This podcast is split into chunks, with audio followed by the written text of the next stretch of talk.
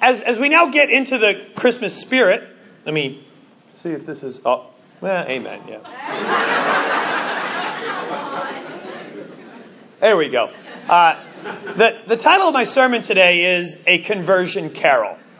Now, we all have different Christmas traditions that you probably hold near and dear to your heart. And for, for me, I've got a lot of maybe marginal ones that maybe don't have Jesus at the very center, but boy, do I make sure that I never miss certain things at Christmas time. You know, one of them is to, you know, either drive through Newport News and see all of the lights that are there with the family. That's a, that's a huge big one. Uh, but there's a really big one for me, and it's every year on the Friday before Christmas, David Letterman on the late night show for 28 years in a row has run the same show. And it's his Christmas show. And there's a bunch of fun things that happen on it. Uh, he and Jay Thomas have a competition throwing footballs to knock the meatball off the top of his of his uh, Christmas tree. There's not a lot with Jesus in that, I, I understand. And and but then at the end, the thing that really gives me goosebumps, even though it's not a kind of a religious holiday song, is Darlene Love comes out and for 28 years she sings the song Christmas. You know, please baby come home. And you know what? I'm like crying at this stupid song and, and just like, oh, it's Christmas time. How great is this? And, and you know, I'm, I'm, I'm inserting Jesus. They're not, of course, but I'm like, uh, but, but you know that it's, it's because of Jesus. And yeah, it's easy to go the bah humbug route and say, well, you know, this is really based on the summer solstice, and once the sun was getting higher in the sky, it was a pagan ritual to celebrate all of that and Saturnalia. I, yeah, yeah, yeah. Sure. You telling me that by us being able to proclaim Jesus during this time of year, that somebody might take a misstep and fall into Saturnalia worship? No way. Give me a break. I mean, yes, you could, you could be pious in that way all you want, but you're majoring in some minors, we need to be astounded that God disrupted humankind with the incarnation of his very own son, sent not only to live for us, but to die for us. How astounding is that humbling of God to go from seated at the right hand of God to being humble to becoming a servant and one who dies on a cross because of my filthy, defiling sin. What in the world? Praise God that we have a chance to be able to recognize God's decision to stop us in our tracks. And if we pin it to this time of year, fair enough. I'm, I'm, fired up whenever it would be. I'm sure no matter what date we ever picked for the, for the incarnation of, of God, there'd be some pagan holiday in history somewhere that somebody would figure, you know, so don't worry about that. Just enjoy the fact that God disrupted our lives. Praise God. But the, you know, the, the other one that from a very early age was such a, because I remember being very young and watching A Christmas Carol, you know, Ebenezer Scrooge, that whole deal. And boy, oh boy, did that scare the bejesus out of me as a kid, or maybe into me. I forget what would be the best way to say that. But you know, I mean, when, when Ebenezer Scrooge, you know, he goes up to the knocker and the, the lion's face turns into, into Marley's face. And I'm like, whoa, what is going on? And, the, you know, and then the, the you know, you know he, he comes in and he, he's, he's got all of his chains, the first ghost, and he says, three more ghosts are coming your way. And I remember just thinking, can I even make it through this show as a little kid? I was so afraid. if you ever watch a live performance and you're a little kid, I mean, you're like in your mom's lap the whole time, like, tell me when they're gone, tell me when they're gone. But I, but I do remember though the kind of the radical change that affected Scrooge during all of this. And, and it's such a beloved, you know, because, I mean, think of all the different ways that that thing has been reproduced over the years, whether it's Jim Carrey and Disney, or, I mean, Scrooge McDuck. I mean, come on, Mr. Magoo had a musical version of it. Uh, I mean, yeah, there's been various and sundry ways, but always, what is it that captures our imagination of that? I don't think it's just that he goes from bah humbug to, hey, you know, Christmas not so bad after all but that there's something that all of us really desire to see that kind of radical change. And, and it really is presented by Dickens as a change that really is long lasting and a change that is sincere, genuine, without guile, and, and one that is really uh, going to change the course not only of that man's life, of Scrooge, but of, but of others' lives as well. Uh, and so, what, what better thing as we look at this season to look at why Jesus came? He came so that we could really and truly change ourselves. Now, I don't mean change in and of ourselves, but that we ourselves have the ability to really allow Him to come and affect that change in our lives. And, and, and so as I, I ponder even a Christmas carol, you know, for the sake of today, I'm, I'm calling it a, a conversion carol. Uh, we, we have in Scrooge an astounding before and after picture. One that Scripture actually shows us many, many times over. For, for example, when Paul writes about who we are as Gentiles, and we're all Gentiles here, don't mean to offend you, but you are a Gentile. No kinder way to say that. But here, think of Michael Scott. Uh, and is there a less offensive word I could use here? Uh, Ephesians 4. If you could just, well, if you want to follow, you know what? Do what you want. Ephesians 4. It says in verse 17, I tell you this and insist in it, on it in the Lord, that you must no longer live as the Gentiles do, in the futility of their thinking. They are darkened in their understanding, separated from the life of God because of the ignorance that is in them, due to the hardening of their hearts. Having lost all sensitivity, they have given themselves over to sensuality so as to indulge in every kind of impurity, and they are full of greed. That's the before picture that's painted there of every one of us. And as, as Paul rightly describes it, we are so depraved that we are darkened in our ability to understand the life that God wants for us. We are separated from the life of God, make no mistake, as we decided to indulge our flesh and take the path of sin and build up a separation between us and God. And even though we may think we're so wise, there is really an ignorance that is in us due to the hardening of our hearts. And the, the more that we think we're wise, the more that we harden our hearts against the real truth that can truly deliver us, that, that is available to us in God. Now, here's a, the amazing thing that, that he writes here. Because if that's the, the radical, nasty before picture, now right after that, juxtaposed in Scripture by Paul, is this description of the after picture of all of us. That, however, is not the way of life you learned when you heard about Christ and were taught in him according with the truth that is in Jesus. You were taught, with regard to your former way of life, to put off your old self, which is being corrupted by deceitful desires, and to be made new in the attitude of your minds, and to put on the new self. Now, that's all pretty radically different, but look at how he describes the new self. And hold on to your seats here, because this is the way that he describes us in the after picture. And to put on the new self, created to be like God. Exactly. Really? Created to be like God in true righteousness and holiness. Now, I could have gone to one of a half dozen scriptures with just the exact before and after picture that is described in the conversion process, in our conversion carol, as it is enjoyed in each of our lives, when Jesus intervenes, disrupts our way of life, and really awakens us to the nasty, ignorant, hardened, depraved path that we were on, only to be able to kind of, in a sense, shake us, help us to come back to our senses, and to recognize what it was that He's had in store for us all along. Something we've feared, something that we've avoided, something that we've justified ourselves from not going anywhere into the vicinity, but nonetheless, something that always has been awaiting us by God's great grace. Now, in Scrooge, in his before picture, here's how Dickens describes him. And I'll read from a Christmas carol here.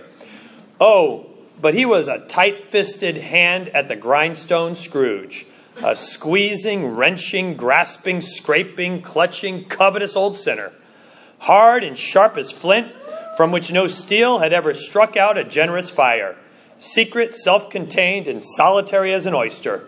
The cold within him froze his features, nipped his pointed nose, shriveled his cheek, stiffened his gait, made his eyes red, his thin lips blue, and spoke out shrewdly in his grating voice.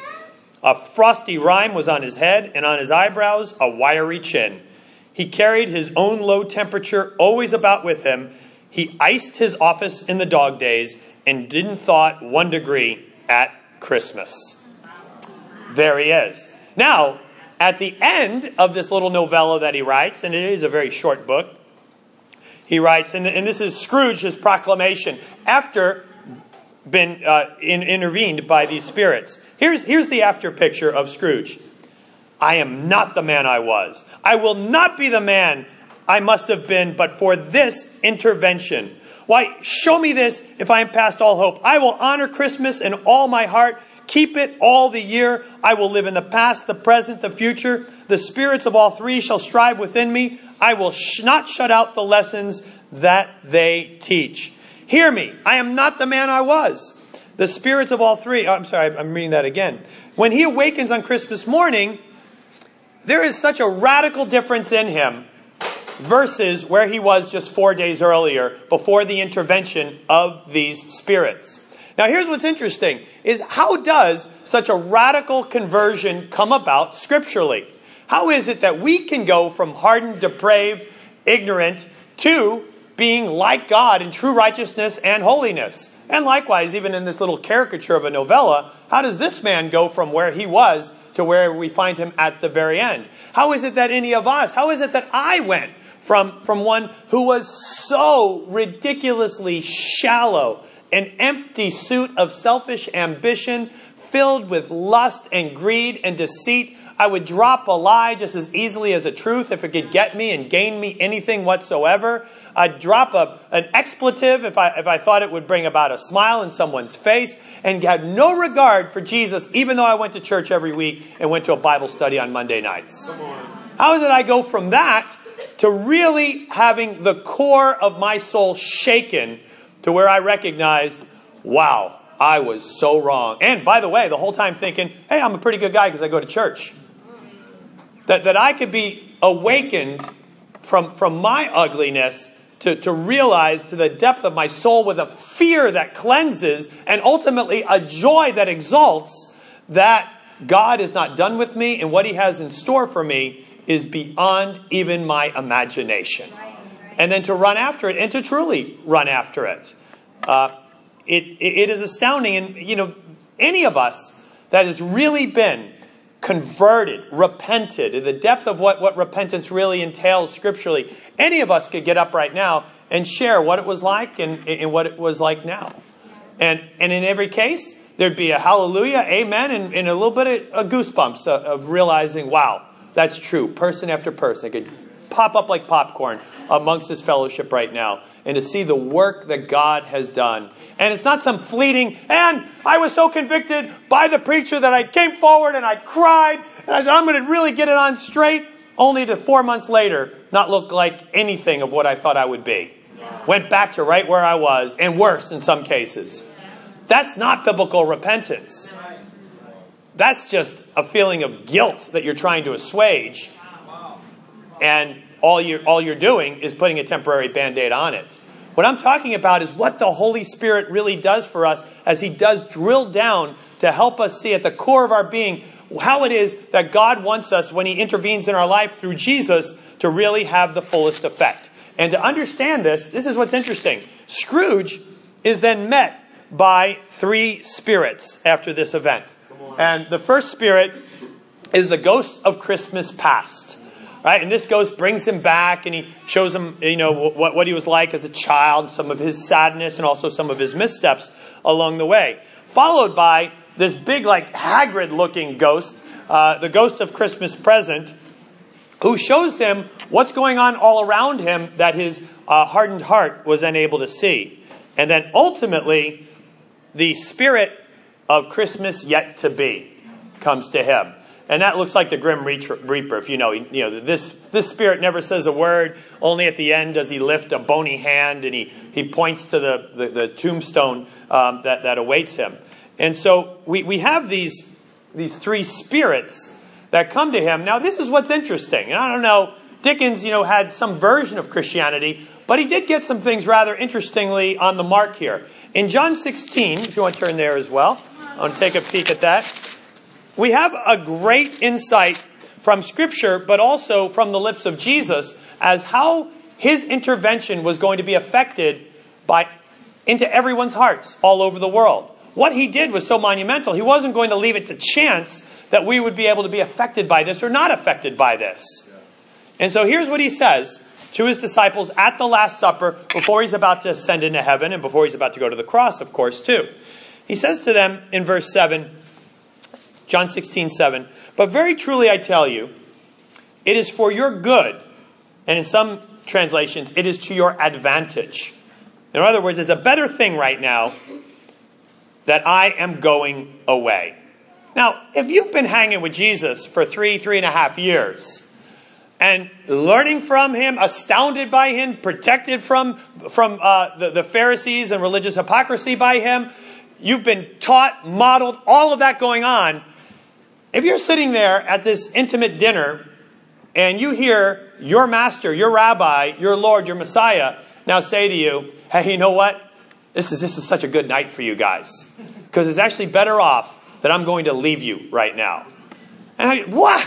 How is that better? Wait, leave us? What will we do? Uh, how is this going to work out? And he says, It is to your advantage, it is to your good that, that I go away, because unless I go away, I'm still in verse 7, the advocate. Now, the advocate is also mentioned by him in 15, chapter 15, 26 and 14, 26. And in both of those cases, he delineates the advocate as being, but the advocate, the Holy Spirit, whom the Father will send in my name, will teach you all the things and remind you of everything I've said. And so when he says the advocate here, he's specifically talking about the Holy Spirit. So, but if I, unless I go away, the Holy Spirit or the advocate will not come to you. But if I go, I will send him to you. So what's the big deal about that? Here's the big deal. When he comes, he will convict the world with regard to sin, righteousness, and judgment.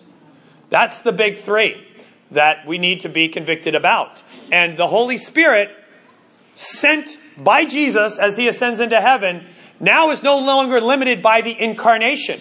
Jesus comes in the incarnation to be able to fulfill all righteousness, to provide the sacrifice that, that is meant for all of us, but then to, in a sense, take off the limits.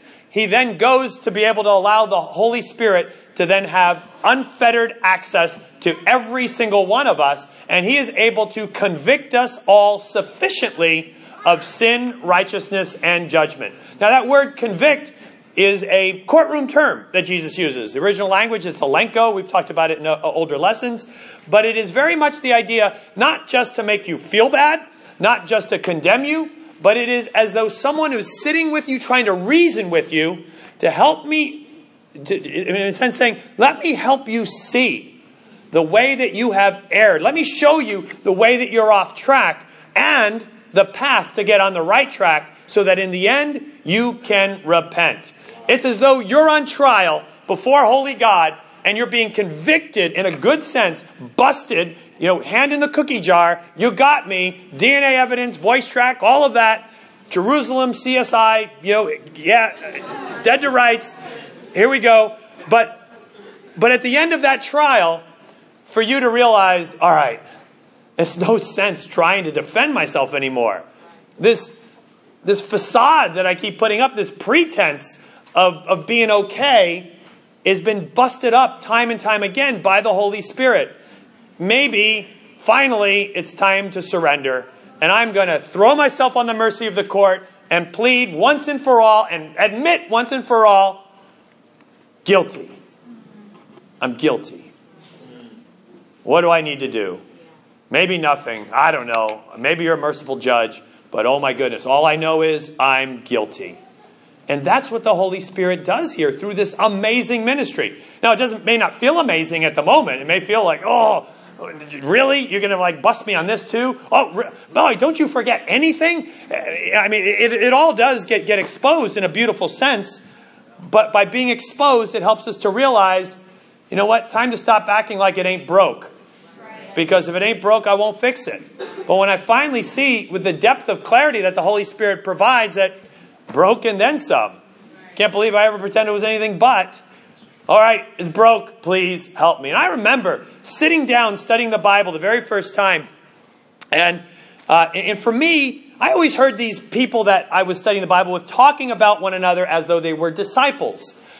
I, I knew it sounded kind of religiousy, and it probably was in the Bible, but I just thought they were weird. Why can't you just say Christian? And, and as they talked about what disciples did and the expectations of disciples, and as Jesus called people to live as disciples, I put this little construct in my head saying, that's fine. You all go be disciples. I'll just be a Christian. I'm, you know, I'll just be a simple Christian folk. And you go do that disciple, you know, overachieving thing that you all want to be trying to do over there. And, and the Holy Spirit orchestrated it amazingly well that as I sat down at that dining room table with these guys in the nation of Texas, they, they opened the, they opened the Bible and right away it, it looked at the connection between a disciple and a Christian.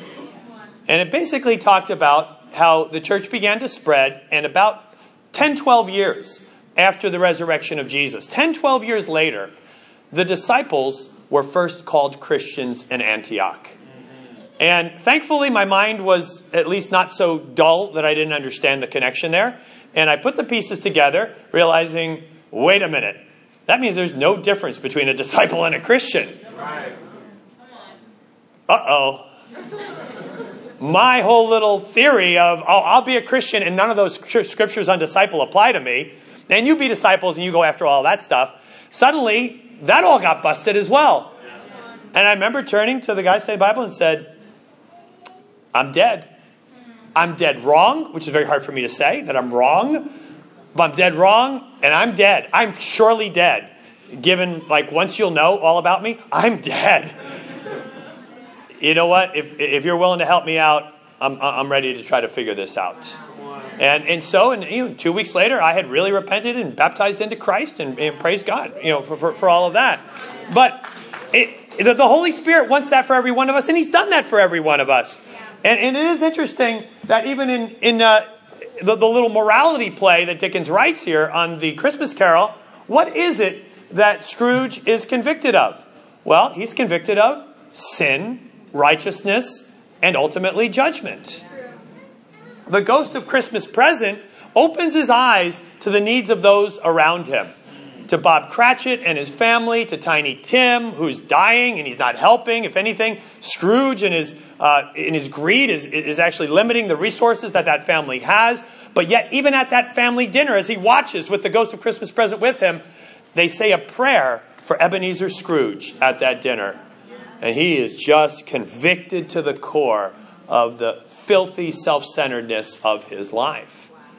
And, and of righteousness. You know, we all think we're more righteous earlier in our life, a lot of times. But when I was a sweet little boy, I know I had really high aspirations and maybe just things got off course at some point. So the ghost of Christmas past brings him back to when he maybe per- could have thought that about himself.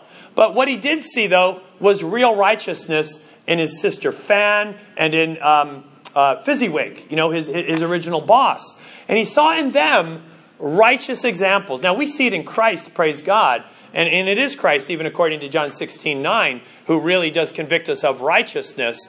But he was able to, at least in this little story, be able to see a righteousness that made his own concept of righteousness. And his righteousness was I work hard, I provide, I'm not like those freeloaders out there. Good thing for the prison houses, a good thing for the work yards, because that's where they need to go if they're not willing to work. That was his righteousness. And everybody, no matter how wicked we become, or no matter how subtly good we think we are, we have a way of, of, in a sense, justifying our righteousness.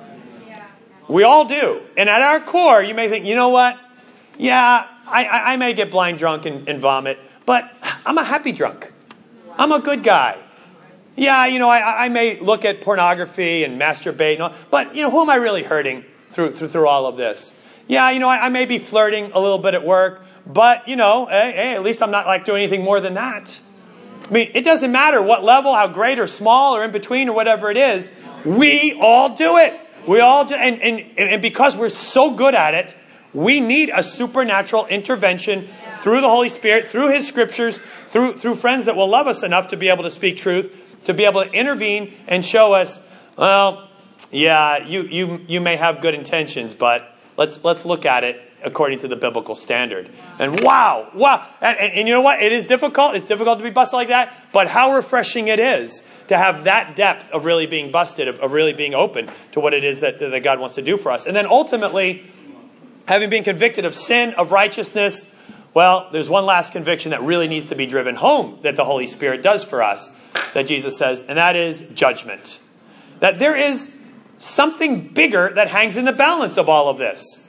There is an age to come. This is not the ultimate end. We don't die and lights out. There is an eternity that waits. It's either a place of torment and, and horrors, or it is a place of bliss, of beauty, and of joy of all times. A new heaven and a new earth, a, a paradise life where we get new bodies, praise God, and, and be able to live and run and play and dance and, and rejoice and, and have fellowship with one another, and we see the face of God.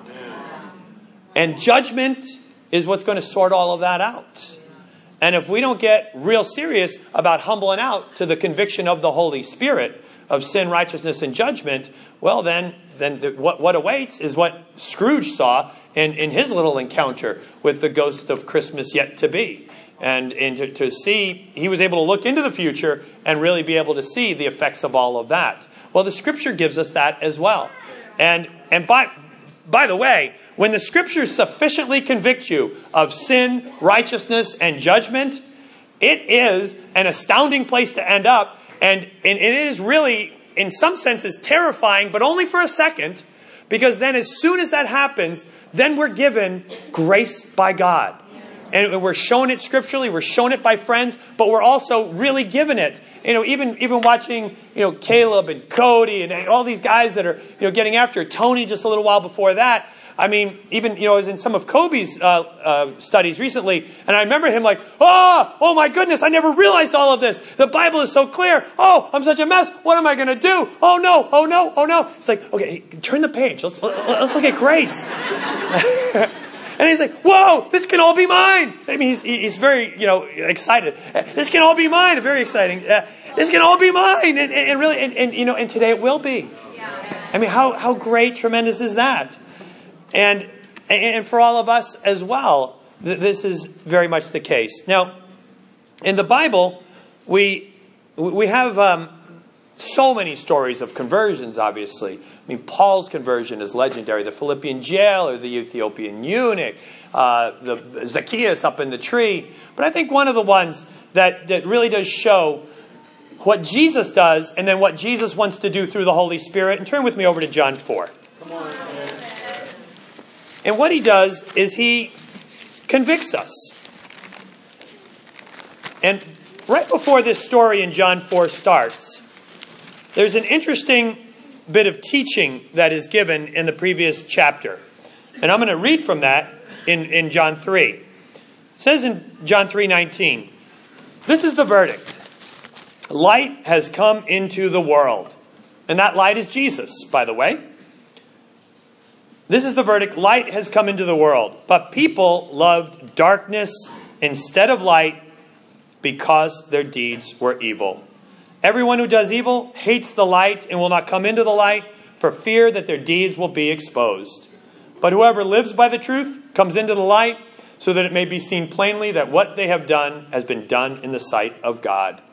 You know, even as I talk about this work of the Holy Spirit, some of you are like, Amen, that would be cool, I think. But a lot of us are still thinking, oh, yeah, you know what? That probably would be necessary, but maybe uh, not today. And maybe, I don't know, let me finish my degree. Ah, let me get married. Uh, let me have my fourth kid. Uh, let me get old. Let me retire. But we, we all want to put it off. Why? Because of what the scripture says here. Light has come, but because we love darkness, because our deeds are evil. Everyone who does evil hates the light and will not come into the light for fear that their deeds will be exposed. And it is fear. Fear, some perceived shame, whatever it might be. But you know what? Time to, time to be a big boy or girl, really. The Holy Spirit has such glory that awaits every one of us. Why, why let Satan instill that fear? Keep us from the grace that really is waiting to be ours. Grace is not going to come just because we say, hey, you know what? I don't know. I don't know if I really want to get real about all this, Jesus, but just, you know what? Shoot me some blessing anyway, okay? What a, what a uh, insult. A horrid insult to the death of Jesus. That, will like, ah, you know what? Maybe I'll take it on my terms. Thanks for coming and dying for my sins, by the way. But I, I don't know if I want to even admit to those sins, but I'll take the benefits nonetheless. Well, anyway, Jesus has this intervention here with this, this woman at the well. And he, he begins to talk with her, and it's, it's an odd thing for a, a Jew to sit and talk with a Samaritan, much less a Samaritan woman. And when, he, when he's talking with her, it says in verse 7 When a Samaritan woman came to draw water, Jesus said to her, Will you give me a drink? His disciples had gone into the town to buy food. The Samaritan woman said to him, You're a Jew. I'm a Samaritan woman. How can you ask me for a drink? Jews don't associate with Samaritans. I guess I didn't have to give that as a little bit of a precursor, huh? Because it's right here.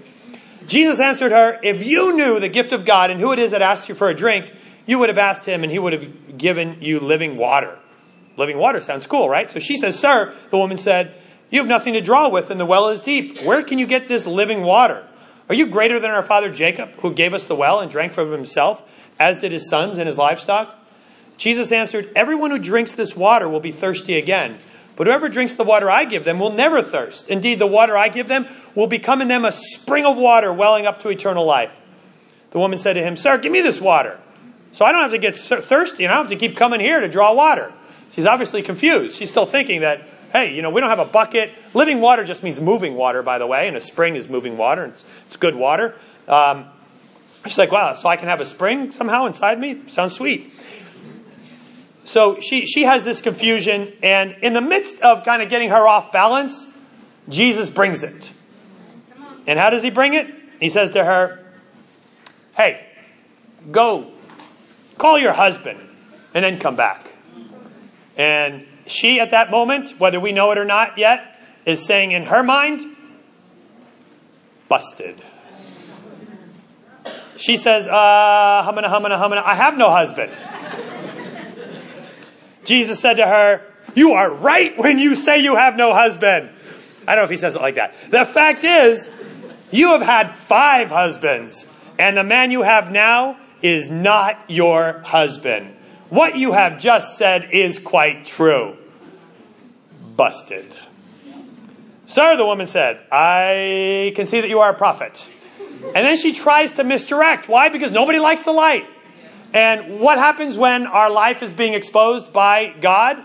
Well, we want to change the dialogue and reframe the conversation. Why don't we discuss doctrine right now? I'd like to understand the finer points of that whole IOU system that that guy was talking about during communion and, um, you know, in the double entry accounting. Wasn't that uh, Luca Pacioli from Venice who actually invented uh, double entry bookkeeping? Yeah, how about we talk about that? You know, because the Venetians, they were, they were great traders and they really, uh, you know, helped help to really expand the ability to have, you know, books that would be able to uh, you know, allow Venice to become the great power that it was during that time. You know, so she, she's, she's doing something like that. She's like, you know, our ancestors worshipped on this mountain, but you Jews claim that the place we must worship is in Jerusalem. Jesus says, Woman, believe me, a time is coming when you will worship the Father neither on this mountain nor in Jerusalem. You worship what you don't know. We worship what we do know. Salvation is from the Jews.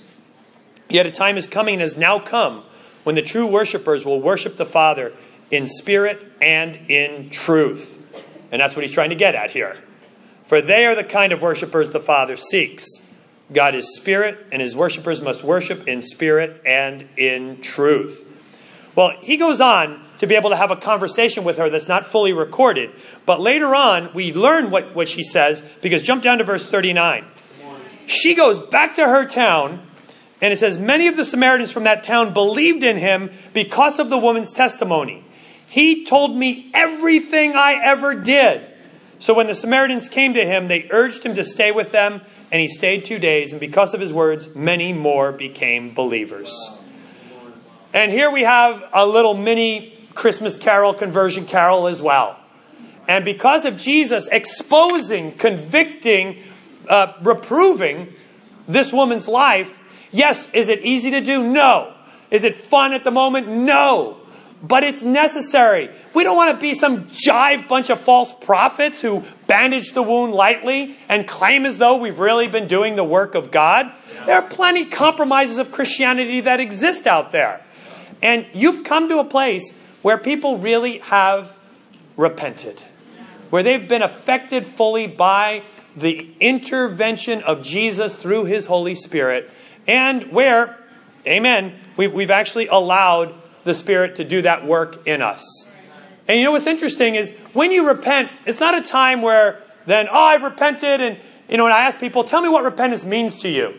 And they say, well, it's kind of like when you feel really bad and you cry and you pray and you say, God, I'm so sorry, please forgive me. That's not even close, by the way. Not even close to being close. Yeah, there is sorrow for that sin and there is a pain that is recognized when we're exposed, but it doesn't leave you in that state at all. And in, instead, let me just describe to you as the Bible describes it. Godly sorrow, this sorrow, brings repentance and it leads to salvation and leaves no regret. Worldly sorrow, on the other hand, brings death. But see what this godly sorrow, what this woman has had, what, what Scrooge has had. See what this godly sorrow has produced in you.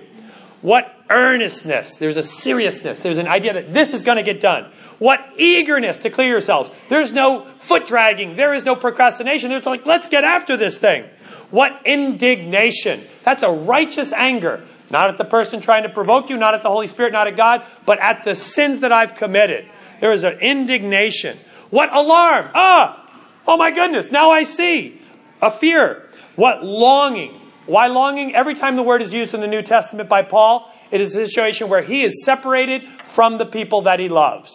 Eleven times he talks about longing to see you because he's been separated. Why is that here? Because what do our sins do? It separates us from our relationship with God. And when we're convicted deeply by the Holy Spirit, we come to fear, indignation, and then the real powerhouse of this is a longing, a love to be back where we were always meant to be. You were always destined to be united with Christ. No matter what kind of circuitous, crazy path you may be on right now, that you think, I don't know, I'm going to get there from here. That is your destiny. It is God's will for your life. And then we begin to long. What zeal. This is not a ah, whatever. It's a whatever it takes. And what readiness to see justice done. Hey, even if it means I got to like deal with some stuff right now, and it's not going to be easy with my relationships with Jesus, even with my own life or finances or whatever, that's fine. What do I care? I'm getting right with God. I'm ready to see justice done. At every point, you proved yourselves to be innocent in this matter. Now, amen. That was it. But what we need to be is we, we, we have been born of the Holy Spirit. We are children of light. We're to have nothing to do with the fruitless deeds of darkness, but we are rather to expose them. Same word, to convict the courtroom term of, of, of being able to do that. And I love the description of a church in 1 Corinthians. It says this. Uh, Paul writes to the church there. Says, If an unbeliever or a seeker comes in while everyone is prophesying, that is, speaking the word of God, they are convicted of sin and are brought under judgment by all. The secrets of their hearts are laid bare, and though they will, and so they will fall down and worship God, exclaiming, God is really among you. And so, how does this exposing work of the Holy Spirit come about? In plenty of ways. The Word of God, for sure, it's, it's inspired by the Holy Spirit. The Spirit Himself is going to arrange time and place and circumstances. He's going to put righteous examples in your life. He's going to help you see the clarity of sin. He perhaps even through Scripture will make it abundantly clear about judgment to come. Perhaps he'll put a person that cares enough to be able to even guide you to take a look at, at, the scriptures and all of this. There are plenty of ways that the Holy Spirit does this. He is, he is not limited in any way in how he can go about this. But, you know, what can limit him is us. You know, Stephen, the first martyr of the church, as he tries to be an agent of the Holy Spirit and bring conviction on those that are persecuting him, and they refuse, he says, Oh, you're so stiff necked. You always resist the Holy Spirit. Wow. Scrooge, praise God, didn't remain stiff necked through those journeys. And all of us, as we sit here right now, what work does the Holy Spirit want to do in you? What does He want to expose? What does He want to bring out? What does He want to make clear so that it can be brought before the table of grace and really made right by the blood of Jesus Christ? What is that thing? My goodness, why, why let it sit? Why not really begin to really enjoy all that that is, is really meant to be for you? Oh, these are all the scriptures I read. Remember what I did. But in the end, the beauty of, uh, of the Christmas carol and the beauty of, of the New Testament conversions, as one after another go on their way rejoicing. When we see Scrooge on Christmas morning, he's a great model of repentance. As you saw there, Repentance is about earnestness, eagerness, indignation, alarm, longing, zeal, ready to see justice done. Matter of fact, when, when the first massive mounts of people after the preaching of Jesus are converted in the beginning of the book of Acts, Paul, uh, Peter says to them, repent and turn to God so that your sins may be wiped out and times of refreshing may come from the Lord. You want a good bottom line litmus test if you've really biblically repented? Well, at the end, you're not feeling, oh, oh, this is a burden. No, it is lifted. It is beautiful. I don't think the same way anymore. I'm not afraid to, to, that I'm going to be ensnared in the same way anymore. I am set free. I have a new life, new passions, new agendas, new affections, new allegiances. And they are all now truly the way that I'm going to live my life. And, and so we rejoice and times of refreshing come. When Scrooge wakes up on Christmas morning, Would you think we'd expect if he's going to model repentance, according to the world's view, that he gets and he's in bed and he wakes up and he realizes, I'm, I'm not in hell. Okay, that's pretty good. And instead of getting on the side of the bed and crying like most people try to describe repentance, he doesn't do that. And, and, and here's, here's uh, it says Charles Dickens may have had a bit of a handle on repentance because he paints Scrooge facing in the right direction. Not backwards, uh, ruining his sin, but rather forward. He had no desire to obsess over the past when he came to his senses and realized he was back in his room and now he had new life yeah. and a new chance. Right. Barely able to express the full joy of true repentance, this is what it says. He was so fluttered, so glowing with good intentions, that his broken voice could scarcely answer to his call. I don't know what to do, cried Scrooge, laughing, crying, all in the same breath, making a perfect lacoon of himself. Whatever a lacoon is. Ask, ask the Brit. Uh, I'm as light as a feather. I'm as happy as an angel. I'm as merry as a schoolboy. Happy New Year to all. Whoop, whoop, hello, whoop, whoop. I'm reading from the, from the book. Whoop, hello.